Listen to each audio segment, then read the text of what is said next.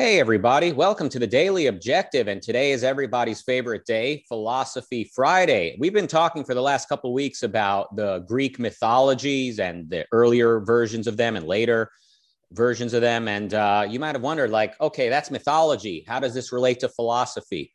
Oh, in many ways. Today, we're going to be talking about the relationship between the myth of Prometheus and Ayn Rand, the namesake of this very channel real quick reminder we're coming to London in uh, barely over a week or barely two weeks, whatever it is, March 28th, that whole week, we're going to be live. Lots of free events, lots of event stuff you're going to want to be at, special members only stuff happening as well.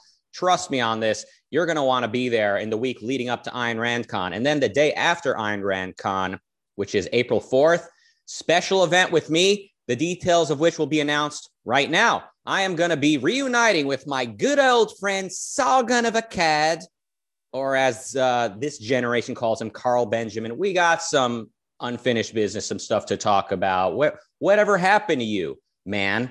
I'd love to catch up with that guy. Um, if, if you're unaware, I spoke to him about Ayn Rand and objectivism on the internet some years ago. Back, uh, this was such a long time ago uh, Carl was fighting for liberty, for individualism in some respect. It's going to be interesting. Uh, it's going to be interesting to catch up. Uh, so anyway, uh, enough with the announcement. Let's let's get down to business. Let's talk uh, to the myth himself, the myth of this channel. It's Jason Rheins. Shabbat shalom. Shabbat shalom. Um, yes. Funny little bit about a myth. Um, Sargon of Akkad founded um, really the Akkadian uh, empire, which is the precursor to the Babylonian and, Assyrian empires. Um, and there are enormous mythological sort of stories told about him. He was a real person, it seems, but um, you know, mm-hmm. uh, kings back then had really big myths told about them that they were gods or the children of gods and all kinds of things.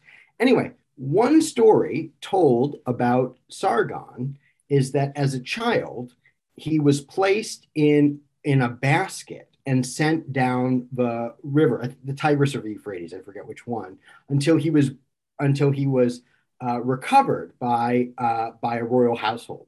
So the the story of uh, of the kind of Moses as foundling in uh, the river basket sent by Yocheved and recovered by uh, the princess of, of, Egypt. Well, Miriam in one version watches, but she's recovered by an Egyptian queen okay. uh, princess. Um, that's actually an older uh, story about Sargon, uh, or at least it might be older than Sargon too, but it's at least that old. Wow. Uh, so. I, I, never realized uh, the original historical figure Sargon of Akkad, or at least the story of Sargon, uh, is the sort of early proto Moses. It sounds yeah. like. I won't keep us much longer from the the mythology Prometheus stuff in Rand, but just one other tidbit. In the Hebrew Bible, when they when the story is told about Moses, it's used to make a folk etymology for his name. And the idea is that it, his name, in, which in Hebrew is Moshe, um, is explained as kind of um, that, that this princess sort of took him up out of or retrieved him out of the water. Um, that's a false etymology. That's not where the name comes from. It's actually an Egyptian name.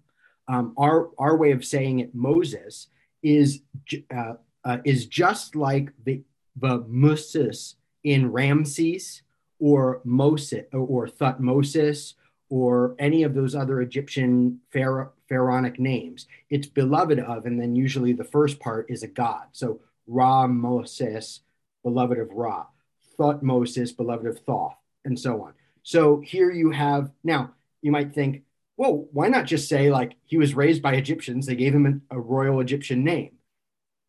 Yeah, you get a folk etymology in Hebrew. Anyway. Wow. And how do you know all say, this stuff? I'm kidding. Go ahead. I should say many scholars over the years, um, probably most famously Freud, but other people who are more serious, I think, scholars of the history of religion, um, made a lot to do out of that, and and have sort of thought perhaps this was a an Egyptian. This is the kind of folk memory of an Egyptian priest who perhaps even brought the kind of monotheism of, of that was briefly sort of monotheism that was briefly in vogue in the in in the reign of Amenhotep IV, who changed his name to Akhenaten and converted all of Egyptian religion to the worship of this solar disk god, the Aten, um, before being overthrown and everything he did being kind of rolled back. Um, people have speculated, so it's been much food for for discussion and thought. That's right. Okay. Um, now watch me segue. Um, yes. Sorry, I didn't make it easy. No, I no need to apologize. The uh, myth, the myth, mythologies are incestuous, by which I don't mean that the gods are sleeping around with their immediate family. I mean Although because they, they, they do, but that's not what I mean. I mean you see this god is starting to look a lot like that god from that civilization. So every time I turn around, I'm seeing another myth older than the Hebrew Bible that sounds a lot like the God that I was told about growing up. So Prometheus, in, in some traditions, uh, it might be sort of like a proto Yahweh, right? Well, it's it's probably more accurate to say that Prometheus and certain stories about Yahweh slash Elohim, the Hebrew Bible God, that both of them take inspiration from common sources. I don't think there's any reason to think that um, that at the formative period we've looked at, say by the classical Greek age, Hebrews have in, really encountered the Greeks, or the Greeks have really encountered the Hebrews. The first, the first possible mention of of a Jew or Jews um, by Greeks comes from a, a, a, sort of fragmentary report from one of Aristotle's students. Um, so, so we're talking about the early, uh, the the early third century BCE, right? Like 300 BCE. So the time that you know something like the Plato's myths or Aeschylus's plays, and certainly like Hesiod's epics and so on, or, or, or poems are written, they they don't know about these people, and vice versa. Um, Right. So, uh, so like, it's like when people uh, would try to deny evolution, they would they would mock it and say like, "Oh, so you're saying a couple of chimpanzees had a human one day?" And it's like, no, no, no, no. Humans and and the monkeys and the apes have a common ancestor, and that's right. probably true, or is definitely true for many of these varying myths that resemble each other. Yeah. Now, I should say, in the case of myths, we try to use um, genetic, in a sense, um, methodologies to try to figure out what came when and what comes from what. Um, but it's much less exact than in the biological case. And even in the biological case, if you don't have genetic information, if you're just relying on fossils, it can be in some respects inexact. But we, we sort of do our best to try to guess what's a what is a vertical relationship, a relationship of descent and influence, versus what might be a kind of horizontal relationship. So um, and so you know, in some cases, um, and, and sometimes even the distinction breaks down. So this, you know, culture A may not be a sort of descendant culture of culture B, but they might trade with culture B and enjoy this story that they have, and they pick it up.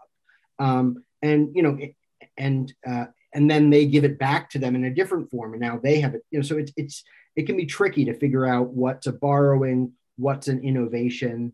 I mean, the other thing is that human beings have an ability in our stories, at least, to, uh, well, in many dimensions, but certainly in stories, certainly in stuff we just make up, to innovate in all kinds of radical ways um, out of nowhere, right? And and seemingly out of nowhere. And so, you know, you can always, in, it's always possible that new elements um, in human stories develop independently. It may be there, but there are some myths that sort of have parallel evolution, like you have a myth of this, these people on the other side of the world have a myth of this. So, you know, if we find, for example, there are certain common elements in certain Native American myths on the one hand, and certain, let's say, myths in the Balkans on the other hand, probably more likely explanation in most cases, unless it's some kind of extraordinary coincidence, more likely explanation uh, is that they in, they developed independently rather than uh, this is a myth that goes all the way back 15,000 years, 17,000 years to when the first people crossed the land bridge into the Americas and they carried it all that time and then the myth was passed down. Like that's really implausible um, that a myth sort of survives with that, many elements sort of intact for that long, especially for cultures that in both cases are for most of that time at least um, oral traditions and not written. Yeah, and some people uh, who I consider to be sort of pseudoscientists, they try to say that uh, you know these stories are innate, that they're universal, that every culture independently has them because they're evolutionarily passed to us, just like our regular genetics. And I know I, I, I'm, I'm, I really don't want to uh, deviate too much from the topic okay. today, but I'd be, but uh, let's bookmark that because it's going to come up when we get to a Jordan Peterson themed show sure. when the time is right. Um, so Prometheus, uh, uh, he, he's, he's, he brought fire to the humans. Um, he, in some, in some myths, is the creator of humans. Um, anything else basic to I need to know about Prometheus before we we start talking about Ayn Rand's view um, of him? Or the main so the main the main things are he's so he steals fire from the gods and gives it to mankind. He creates mankind. Um, in some cases, uh, saves them from the flood um, and helps them repopulate. Uh, teaches men all the arts and sciences, or at least many of the most basic ones. Um, and of course, he is punished severely for giving mankind fire um, or helping them in some other way that the gods didn't approve of. And um, and in in those ways, um, but those are some of the myths. In some of the myths, Prometheus is associated with, uh, well, uh, one way of reading his name is sort of foresight. So sometimes he is a god who can prophesy the future. Sometimes Zeus wants to know what he foresees. For example, has Prometheus foreseen whether a younger god will overthrow him? If so, you know, who who should Zeus not sleep with so he doesn't beget his his future rival and so on. Um, and there's finally a sort of myth later that that uh, Heracles slays the uh, eagle or vulture that eats on his liver and liberates him from the Caucasus, and that perhaps he's even reconciled in some way with Zeus. So um, the punishment is really central. The association with knowledge is really essential. The theft of, of the creation of man and the flood, and then, of course, um, most of all, the, the theft of fire and giving it to mankind. Why does he want to give these gifts to man? Um, you get, I think the accounts somewhat differ, but mostly the basic idea is, is Prometheus sort of as a kind of baseline is in the etymological sense philanthropic. He loves human beings. He uh, why? Well, probably the main reason is he made us. We're his children in a way that we are not for the other gods. Now, Zeus is called father of gods and men, and he begets many heroes and so on. But he, um, and there are even kind of um, Greek myths where Zeus either orders or oversees in some way humans being made, um, perhaps by Hephaestus or some one of the other crafty gods. Um, but in general, Prometheus is the one who seems really tied to our well-being. Um, additionally, um, though Prometheus helps Zeus defeat the Titans, um, it seems like he's not terribly keen on just having a new overlord. Um, at least in some versions of the myth. So in Aeschylus's Prometheus Bound, um, Pro- Prometheus, uh, or perhaps by Aeschylus, some people, dis- many people dispute that authorship. But in any case, Aeschylus's Prometheus Bound, um, Prometheus presents sees Zeus as a tyrant, and Zeus does everything he can to make Prometheus seem right. Zeus rules by force and compulsion and Prometheus sort of just wants to be free and us to be free, um, and just doesn't like it. Um, so um, there are, uh, and in some in some of the older pre kind of Prometheus myths, when the when the flood is discussed, it's Prometheus, the one who has foresight, or Ea or Enki, and so on, who says this is crazy. Who are who's going to offer you sacrifices if you kill all of human beings? I'm like, you're not going to be able to take this back. And, and the other gods like, no, do it. And he's the only one, you know, with he just has a, a he just has more sense, um, more reasoning power to kind of see that this is a bad idea. So the, the main thing is though is that he is a kind of he is the sort of prototypical philanthropic god. Other gods do not particularly care for human beings. They may care for specific human beings. Athena has her favorite heroes that she promotes in various ways. And some of the other gods have that too. The gods may have mortal children, demigods that they sort of favor or dote on. But by and large, the gods don't particularly like to see, the Greek gods at least, don't particularly like to see human beings thrive.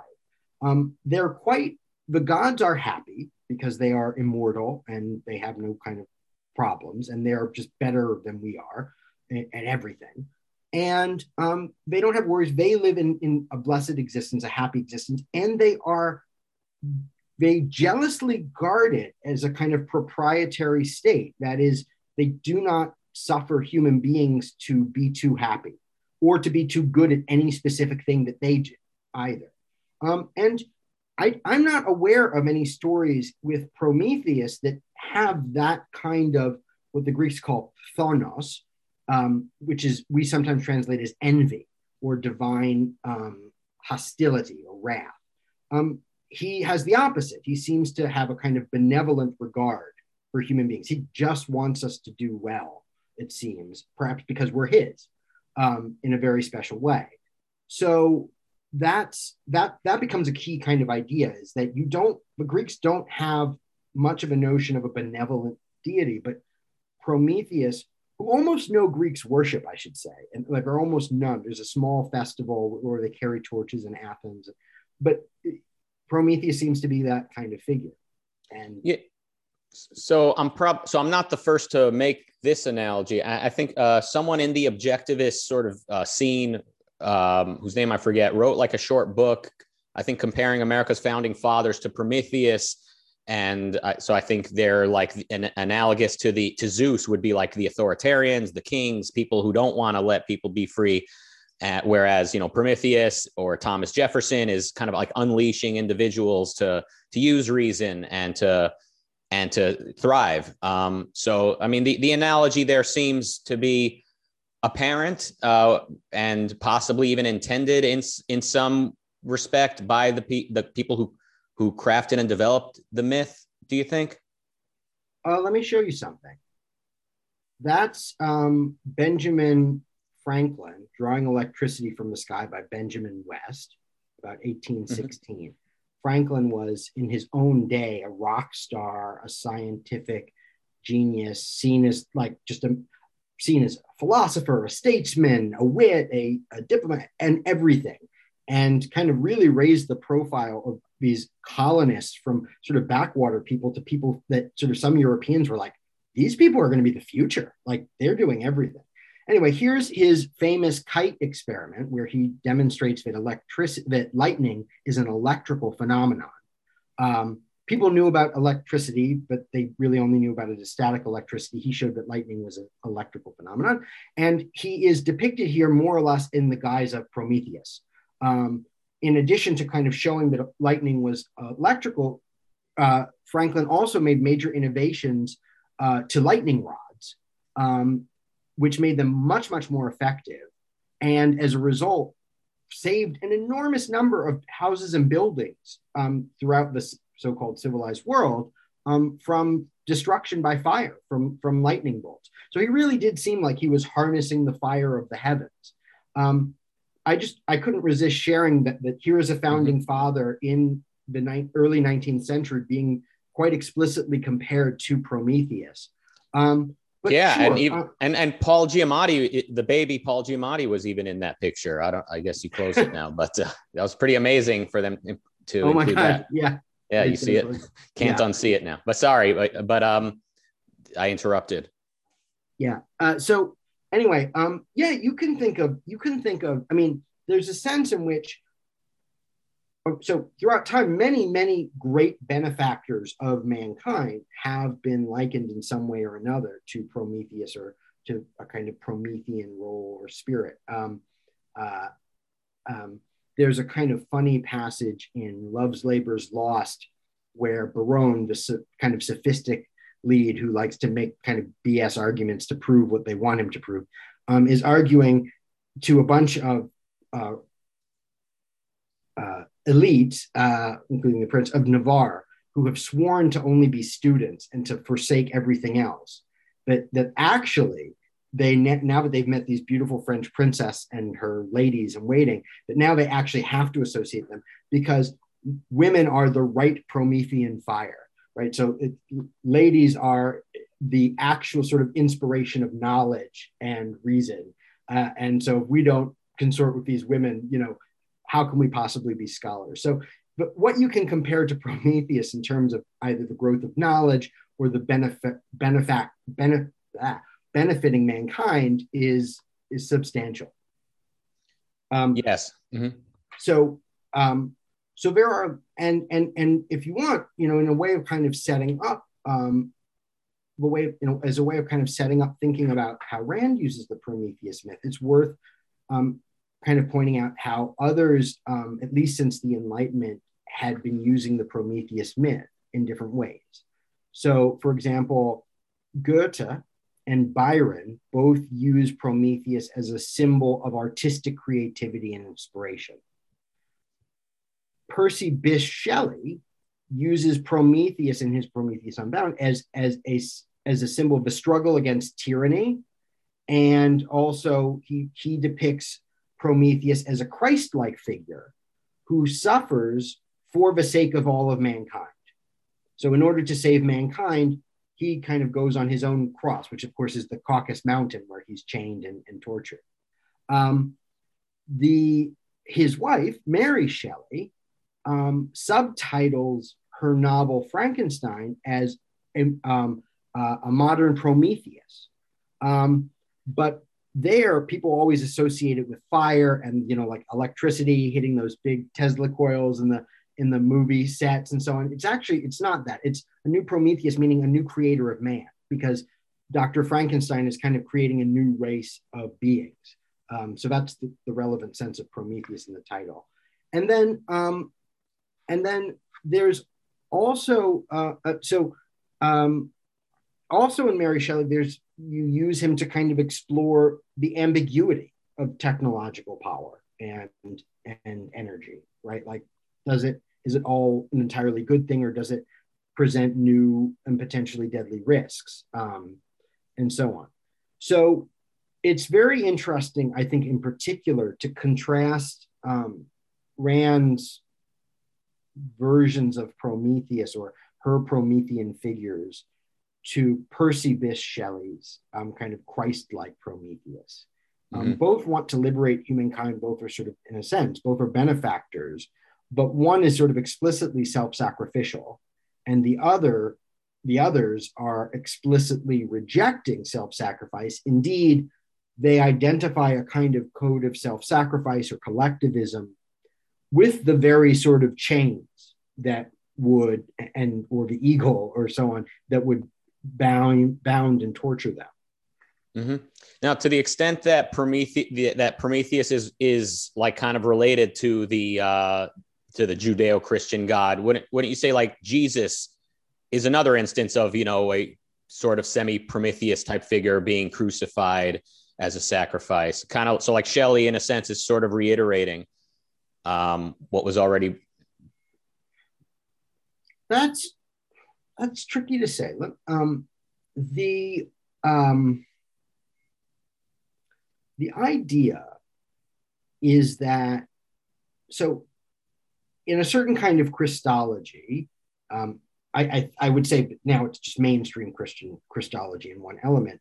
Um, Jesus is sacrificed by God to um, to repent or, or, purge the sins of mankind and offer them a possibility of of life after beyond death. Um, and and in some versions, it's even a kind of way of sealing a new covenant with mankind, of offering God's Son as a sacrifice. Um, and Jesus is a most what, what's become, at least what's become or standard Christian Christology. Jesus is, is God and always was God, but also was man, but always was kind of God, um, which was not how many early Christians saw it. Many early Christians thought Jesus was born a man and God adopted him, or he was never he was all God and no man and was just a kind of hologram of a man. Um, all kinds of views, much more diverse number of takes on Jesus back then than now. in, in this deep sense. Okay, so um, but in any case, Jesus is, you know, kind of sacrificial lamb. Many people point to the binding of Isaac as a kind of precursor or prolepsis, a kind of a foreshadowing of Jesus. Christians look to that part of the Hebrew Bible and say, this is foreshadowing Jesus. Um, but you don't see in, I don't think you find in classical or archaic Greek myth any kind of notion that Prometheus is a sacrifice. Um, that's a very distinct and powerful notion, and he's not. He's first of all, he can't be killed. The, the Greeks are, with very few exceptions, the Greeks are much less ambiguous about the idea that a god can die. In fact, one of the things that makes no sense, perhaps, about Jesus to pagan Greeks is how could a god die? That doesn't make any sense. Um, and and so you can't be sacrificed in that sense. And to sacrifice is to kill something, like you for the Greeks. You can't sacrifice without that. Um, and then on top of it, um, it's not clear who is he an offering to? Is he an offering of Zeus to Zeus? Because that Zeus is the one who puts him there. So it's possible to say that that Prometheus, if he had foresight about what was going to happen, he foresaw what would happen to him. That's how it's depicted in Aeschylus's Prometheus Bound, but does it anyway, and that he willingly undergoes suffering. So in in so there is a, in a perhaps a moral sense or, or in, a, in a more loose sense, he's perhaps sacrifices himself or his well-being, at least for some hundreds or thousands of years before his release, for our benefit or to protect us or to do something or or he just takes his licks because he wants to accomplish something else. But not in any kind of the clear religious sort of sense that i think sacrifice means in the ancient world whether to hebrews or to, to greeks. And so in that sense i don't think prometheus was ever seen by the greeks as a sacrifice. Um, and even his willing they might say that he willingly did such and such for mankind. Um, but and you could say that they might think about as ethically altruistic. They don't have that word, but something like that. But they, it's importantly, it's not. I think what they mean by a, a sacrifice, um, mm-hmm. and and for that reason. Now you might say, but isn't it ethically a sacrifice, just like Jesus is ethically a sacrifice? Well, yeah, maybe, um, but if you're asking, are the myths connected? Then I think you have to think of them the way they thought of them. And the way they thought of them is different here because this is one is a kind of certain ritual role and one is not. Okay. So this uh, Shelley person, uh, what, what was their name and when were they living? Percy Bysshe Shelley. So he's one of the great romantic poets of the second generation of romantics, along with Byron and Keats. He's the husband of Mary Shelley, of she of Frankenstein fame, good friends with uh, Lord Byron. Um, yeah, died unfortunately early in a in a in a ship crash. Um, so very early, so early 19th century is his kind of uh, acme. Okay, turned made Prometheus into more of a Christ-like figure, and then of course Ayn Rand and, uh, and a symbol and a symbol of Enlightenment political values of liberty. And of course, Ayn Rand is looking to get Jesus out of both the Enlightenment as well as the Prometheus myth. Yes, yeah, that's right. So, uh, what's a what's a good uh, launch pad to to get into Ayn Rand's relationship to Prometheus? Well, so the first question is something like what what appeals about the Prometheus myth? Like, why use this myth?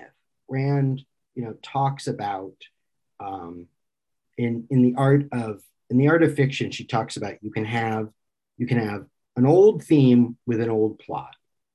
You can have an old theme with a new plot, and you can have a new theme with a new plot. You can't have a new theme with an old plot. You can't dramatize a new theme without a new plot. But um, and you know, many of the best novels she says are old themes, new plots. Um, uh, why you might think like, well, she really wants new themes, and she has those um, in terms of her her just her distinctive moral philosophy. Um, what about you know the plots? Well, the plots, um, particularly in Fountainhead and Atlas Shrugged, are sort of are new novel. Um, but why why use this sort of element?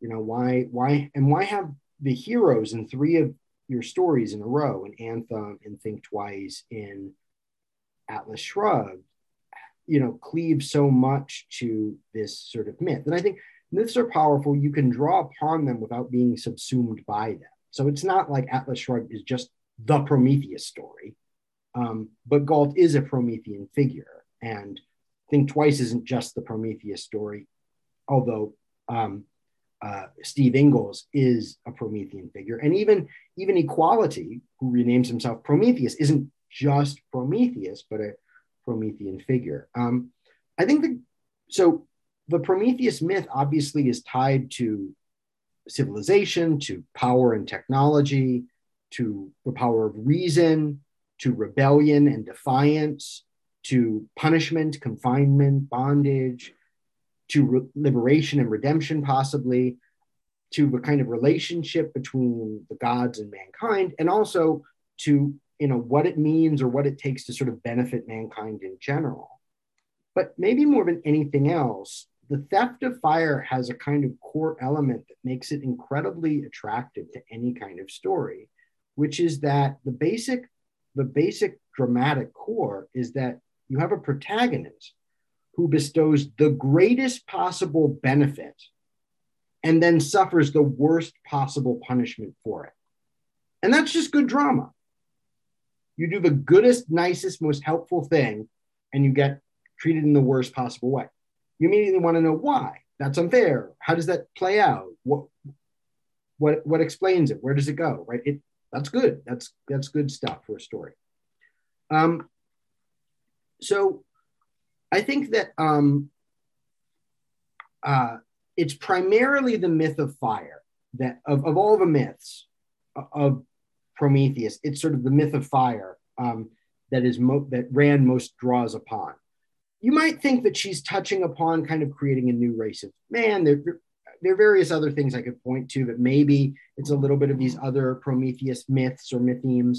Um, but but I think it's it's primarily the fire. That's what she's most familiar with. That's what her readers are most familiar with. Um, and but she gives um, a new twist, um, uh, sort of several new twists on it. Um, so um, since antiquity, um, Prometheus is used to sort of link reason. He is a sort of middle term between reason and human survival. He is a sort of God of knowledge and reason. He gives fire and the other arts to mankind, that mankind survives and their well being improves. Um, and it's not as if people fully grasp this notion that reason was their means of survival, but at least Prometheus come and his myths come closest, in, at least in mythic form, of kind of symbolizing this. At least as the Greeks came to, many Greeks came to understand what Prometheus symbolized as a kind of power of reasoning. Um, Rand changes this somewhat, so it she makes it, although it's tied to technology, she also links it in the case of Steve Ingalls and in the case of Galt to theoretical reason, sort of theoretical science, so that actually, like, just the exploratory power of reason in an abstract level to understand the universe is capable of producing great um, energy. And um, but um, but the biggest difference is this: that in so there, there are no gods in Rand's stories, but in her stories, Prometheus is persecuted not by Zeus, but by mankind because he has benefited them. And that's there's that famous bit in in in Roark's courtroom speech that the first man who invented the wheel was probably racked upon it or you know broken upon it. Um, um, but the man who invented fire was probably right. So um, and so envy is not a divine force, but a human force. Um, phthonos, as I mentioned earlier. It's the resentment of people who want these things, maybe think they're entitled uh, to these things. Um, and there's there is a kind of notion that um, the the societies in which these figures sort of find themselves sort of might want them to sort of take a Christ-like role, like yes, benefit us and then be sacrificed to us. Like offer us this great value and then give it away for free and let us misuse it or, or abuse it however we want. Um, and Prometheus here doesn't sort of wait for a Heracles to come liberate him. He, in Rand's liberates himself. And the way that he liberates himself is by withdrawing his fire. So Prometheus, you know, has, creates this thing and then says, wait, I'm not going to just give it away. I'm not going to give it away as long as you're going to punish me for it. Um, in, in the process, he offers mankind a new benefit, which is a new moral code. Um, but uh, but the way that um, that Rand sort of conceives it is that something like sanction of the victim and altruism are the chains, and liber- and egoism is the liberation of of this force of the mind. Um, and so her Promethean figures are, re- are sort of a reversed Christ, Antichrist, if you want to be cheeky, in that he has to choose to not sacrifice himself, to not sacrifice the best that is possible. And he must teach mankind an anti sacrificial morality through his example. And that's also that's also present in Roark's demolition as well, right?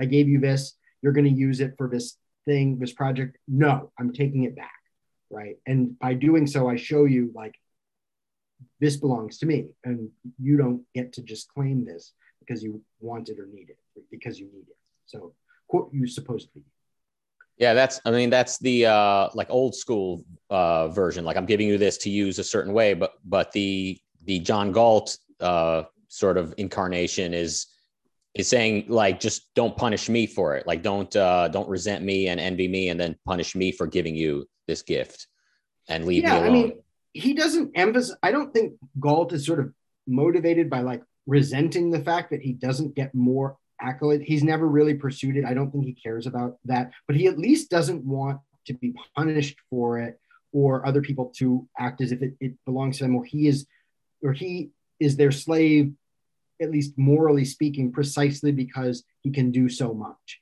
Um, and it's interesting that it, it's not only his motor which is the source of energy and life that he withdraws, although he does. It's also the motor of the world, which is the mind, which is which the Promethean fire has always symbolized. And so in this case, it's not only he's withdrawing the symbol of the mind in, in his strike, he withdraws the mind, which is to say the mind of actual creators um, who can use their minds. And that without them, not just the biggest Prometheus, but all the other Promethei, right? Like they are the the the, the proponents of self-sacrifice uh, have to collapse or or and those who are sort of in the middle can try to turn to something better. And it's like fascinating uh, the way rand sort of introduces her ethics. It's not just like here you know here's a new theory of ethics. It's it's like this dramatization where like this sort of like new prometheus type of figure is like confronting the whole the whole world and all of mankind and saying enough is enough. Like you know here here's a new like a new ethics like a new fire but uh the you know shenanigans end here. Um it's pretty pretty amazing. And i mean the link between mythology and philosophy uh should not be a mystery to anybody at this point. Um, yeah i mean yeah. I, I think um uh, don't get me wrong. Um, you mentioned like the Peters stuff. I guess he's he's get inspired by Jung and Campbell and and others. Um, I think there are there are limits to what myth can tell us in certain respects of, of philosophy. I think sometimes myth, stories from different cultures, civilizations can tell us something about their worldview. Um, that's what you would expect in art or in, in literature or or um, even even pre-writing. Um, but um, but on the other hand, um, you can also go too far. There's a kind of weird esotericism where you sort of plumb the depths of different myths and you look for certain patterns and you think like, well, now I'm going to discern, um, um, you know, these hidden truths in them and so on. And I think ultimately, like, it's interesting to find these themes and, and ideas in myths. Um, but at the end of the day, myth is not the, the ideal vehicle. Art is not an ideal vehicle for the discovery of philosophical truth unless it's sort of done in tandem with making your philosophy. So if you're making your philosophy and then you want to present it, that can be very effective. And I suppose there have been Rand, but but others who, in thinking through stories, perhaps have come upon philosophical ideas. So I don't want to suggest they're unrelated, but but at the end of the day, we need sort of evidence and argument and observation, and um, and stories can you know stories can fail to depict the world in, in true ways, both literally, both at the kind of level of literal details, but also at a more philosophical level of how people act and what whether they have a comeuppance for certain kinds of things and what what they look like under certain you know is this evil person unhappy or not you know and how how much fidelity they have to sort of psychological truth if you will um, or political truth um, you know there are plenty of dystopian novels where these future societies though bad still are able to do certain things that they just wouldn't be able to do if they were built the way that they're built. Um, you know, like they, um, and this is, I think, a kind of point in favor of sort of anthem, like with a kind of with certain level of collectivism, like you couldn't have a, a highly sophisticated technological society that at the same time tells people to not use their minds, right? That that's mm-hmm. not feasible. Yeah, yeah. I, I also, I mean, I, I, it sounds like you're saying Anthem is more realistic than 1984 or, or Brave New World. I don't know if it is realistic or, or, or not. I mean, I, I suspect that even I'm not even sure Rand thought that you could ever really have a society that could fully like extirpate the concept of I um, in the way that it depicts. It's just, it's. I mean, she at one point called it like a prose poem or something like it. It's it's it's a it's a kind of um, it's almost more like a thought experiment um, and uh, or um, a rhapsody. So that's that's you know I, I don't know that it's more more realistic. I just think it gets at a certain kind of truth a little bit more, it, it, it, a more kind of architectonic fa- feature, which is that these you won't have highly sophisticated technological societies that are founded on the morality of 10,000 BC. Right. Yeah. Yeah. I mean, the, so the, uh, the role that art plays in, in our lives, it's, it's complex and it's fascinating in one respect, like we need it. We cannot, I don't, I don't think fully function and develop without art, but also we need, we need certain things to be conceptualized. We need philosophy to be explicit as well. We can't only rely on stories. Yeah, yeah, yeah, yeah, absolutely. I mean, I, that's not really. I mean, who's I don't who's surprised by that point, but I just wanted to. I just wanted to um, be extra kind of clear about what kind of role myth has. So, art has um, on um, an un uh, a indispensable role in um, dramatizing and rendering perceivable, retainable, experienceable philosophies that philosophies on their own considered as abstract systems can't do. And people since Plato have seen that. As much as Plato is a kind of critic of all these various Greek myths and the lies that they tell, he also thinks you need to tell stories. Um, you, you need to, even philosophers need to tell stories to themselves um, to kind of fully bring the soul on side, so to speak, to fully kind of persuade us and get us to see things a certain way and feel a certain way about them. Um, and and I think you know I think this is true. Um, and so it's it is fa- it, so. Look, I think it's just sort of fascinating to study myth in general. Um, regardless of sort of its link to philosophy. I think it has even more interesting things to tell us, or has other and new interesting things to tell us when we look at it through philosophy, and um, and um, and then and then even more when we look at what can myths or what can stories sort of do for a philosophy, um, not just what philosophy is in myths. Right. Okay. Uh, read some super chats. Yeah. We got uh, so Christopher with with some Canadian dollars is saying thoughts on Exodus, gods and kings. Are you familiar? Is that a TV show or something? A series? Like, Mm-hmm. I mean, obviously, it's the name of one of the books of the the Bible. Exodus colon gods and kings. Can, Maybe it was a uh, History Channel thing. I don't know. Anyway, uh, well, maybe if if you do Google it or something, we'll come back to oh, it. Jonathan, It's a, it's Yeah, a movie. It had Christian Bale as as Moses. Okay, uh, Hmm. 2014. I didn't see it. I'm sorry. I uh, I I couldn't I couldn't. I have no thoughts on it. I, I didn't see it. Well, and I'm surprised at a time where everyone's demanding that only trans people play trans characters, et cetera, that they would let Christian play King of the, you know, Moses, the the Hebrew guy. But yeah, it's a little little dad joke there, a little bit of high highbrow humor. Uh, Jonathan, thank you, Jonathan. Again, thank you. Enric with 499 says, "How do the different temples reflect the culture of those people?" Um, well, we have to look at different specific features. So, um, some people will point out that um, um, Greek temples, for example, are always positioned on an east to west axis. So, for the to face the rising and setting suns, um, they are um, they are built in some sense to resemble a kind of house, but a sort of royal house for the gods. So kind of fit home for them. Um, and you can look at the specific art styles of these temples as both the style, artistic style, as well as what they depict, um, to get some sense of what these people value and how they think they should honor their their gods or, or what it is that they're honoring at all.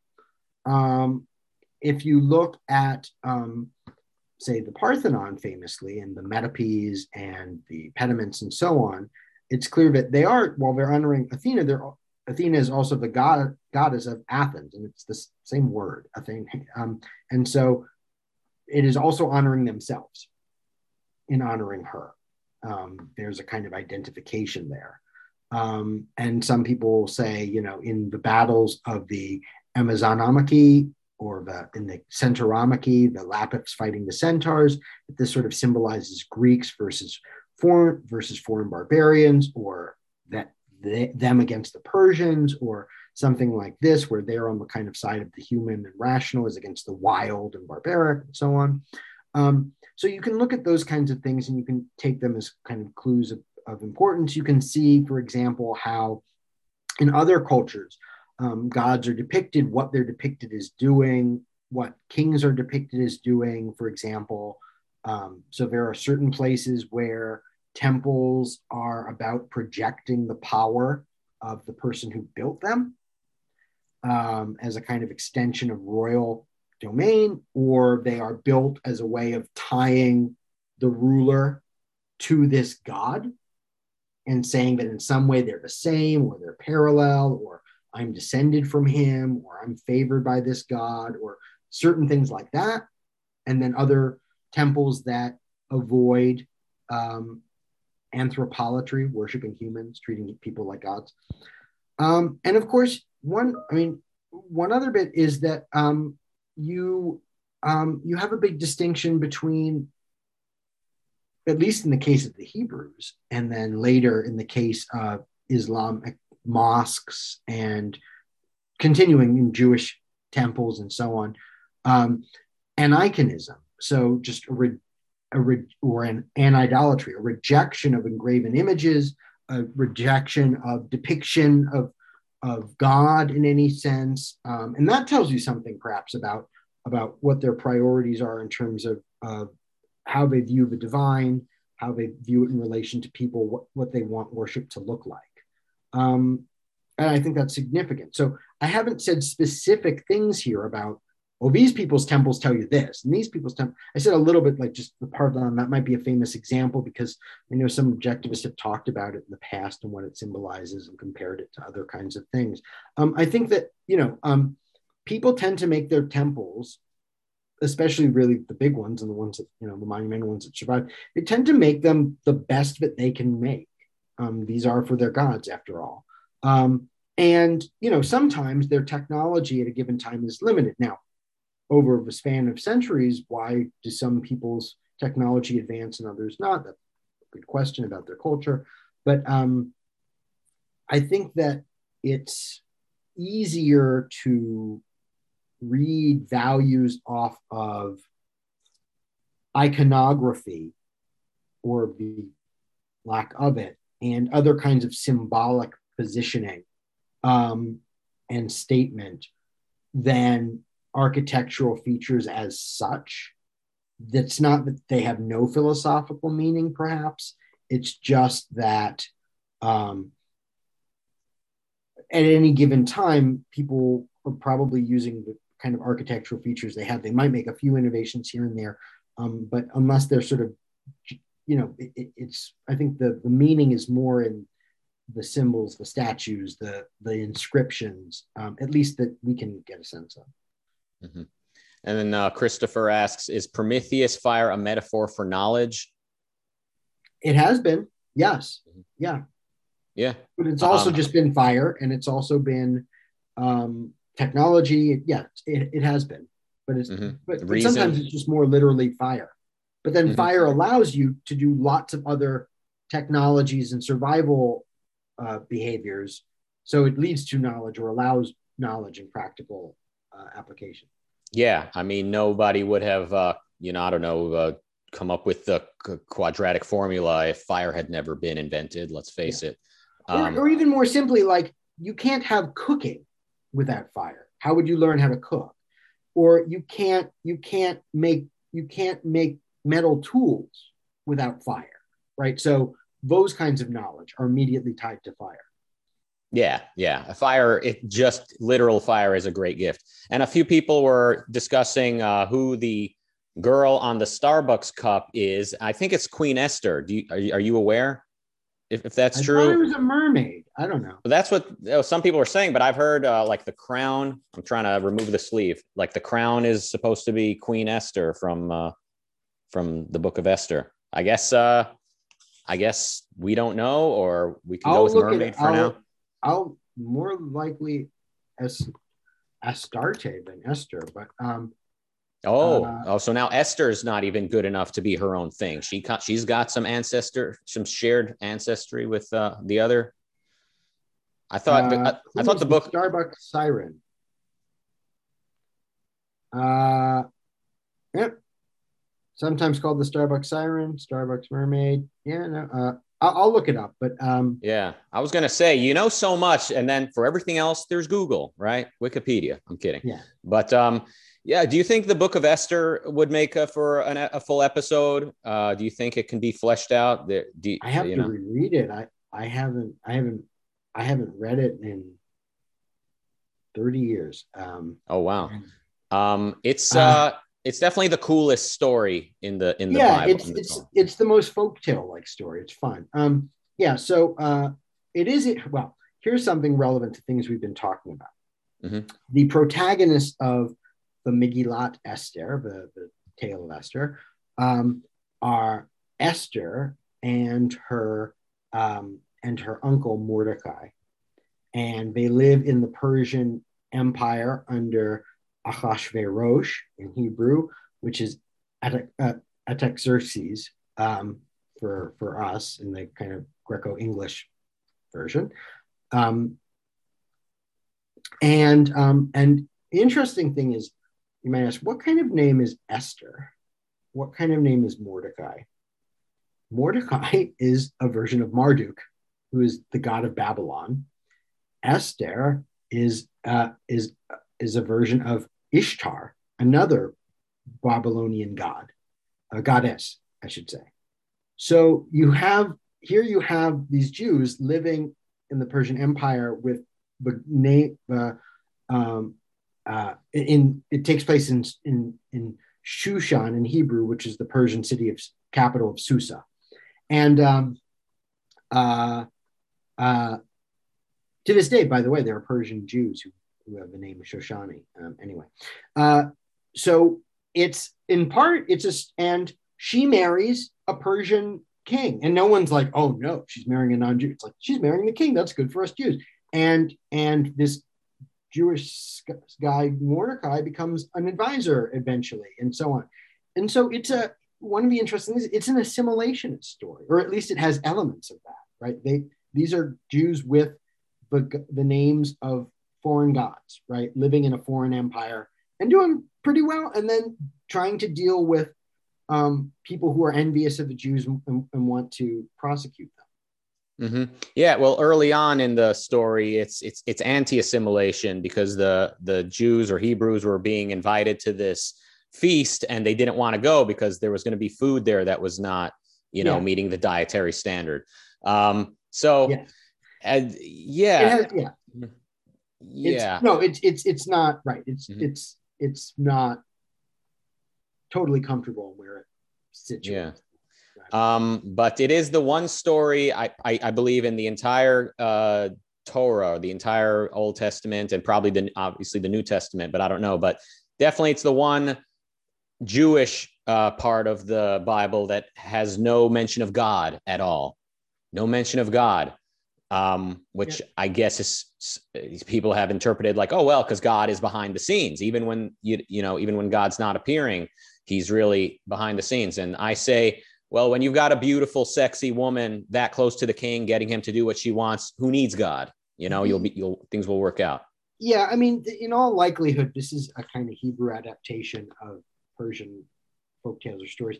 There's um, and one bit of evidence for this is just that the interesting similarity between the story of Ahasuerus's first queen, Vashti, uh, and a story about um, about Gyges that's in Herodotus and about um, about a king who wants to show off his queen naked or whose queen is sort of spied upon and then the kind of ramifications of that and and, and so forth. So it, it, it seems that there's an element here of um, the same kind of king whose wife got shown off or showed off his wife naked and it bit him in the butt as, who would have thought? Um, and um, yeah it could make a great HBO show, you know, like Game of Thrones style series with uh, the part where a Haman fall, trips and falls onto Esther, and then the king walks in. What's going on here? You know? Yeah, yeah, yeah, yeah, yeah. Yeah, it's it's it's a fun story. It's a all right. Story. Final question: Why are so many of those books green? What is that? Is that like one uh, encyclopedia series or something? Oh my god, more than I thought. Oh, um, if it can be answered in less than two minutes these are books in the Loeb Classical Library, uh, which is a um, it's a series about 100 years old out of Harvard, a little more than 100 years old. Um, and the red, the green ones are the Greek, and the red ones are the Latin. And then these are Oxford classical texts and a bunch of other things. So they are they are a series. Um, they're Greek on one side, English translation on the other, or Latin on one side, English translation on the other. Well, it's very aesthetically pleasing. That's what I and, think. Yeah, yeah, it's nice. All right.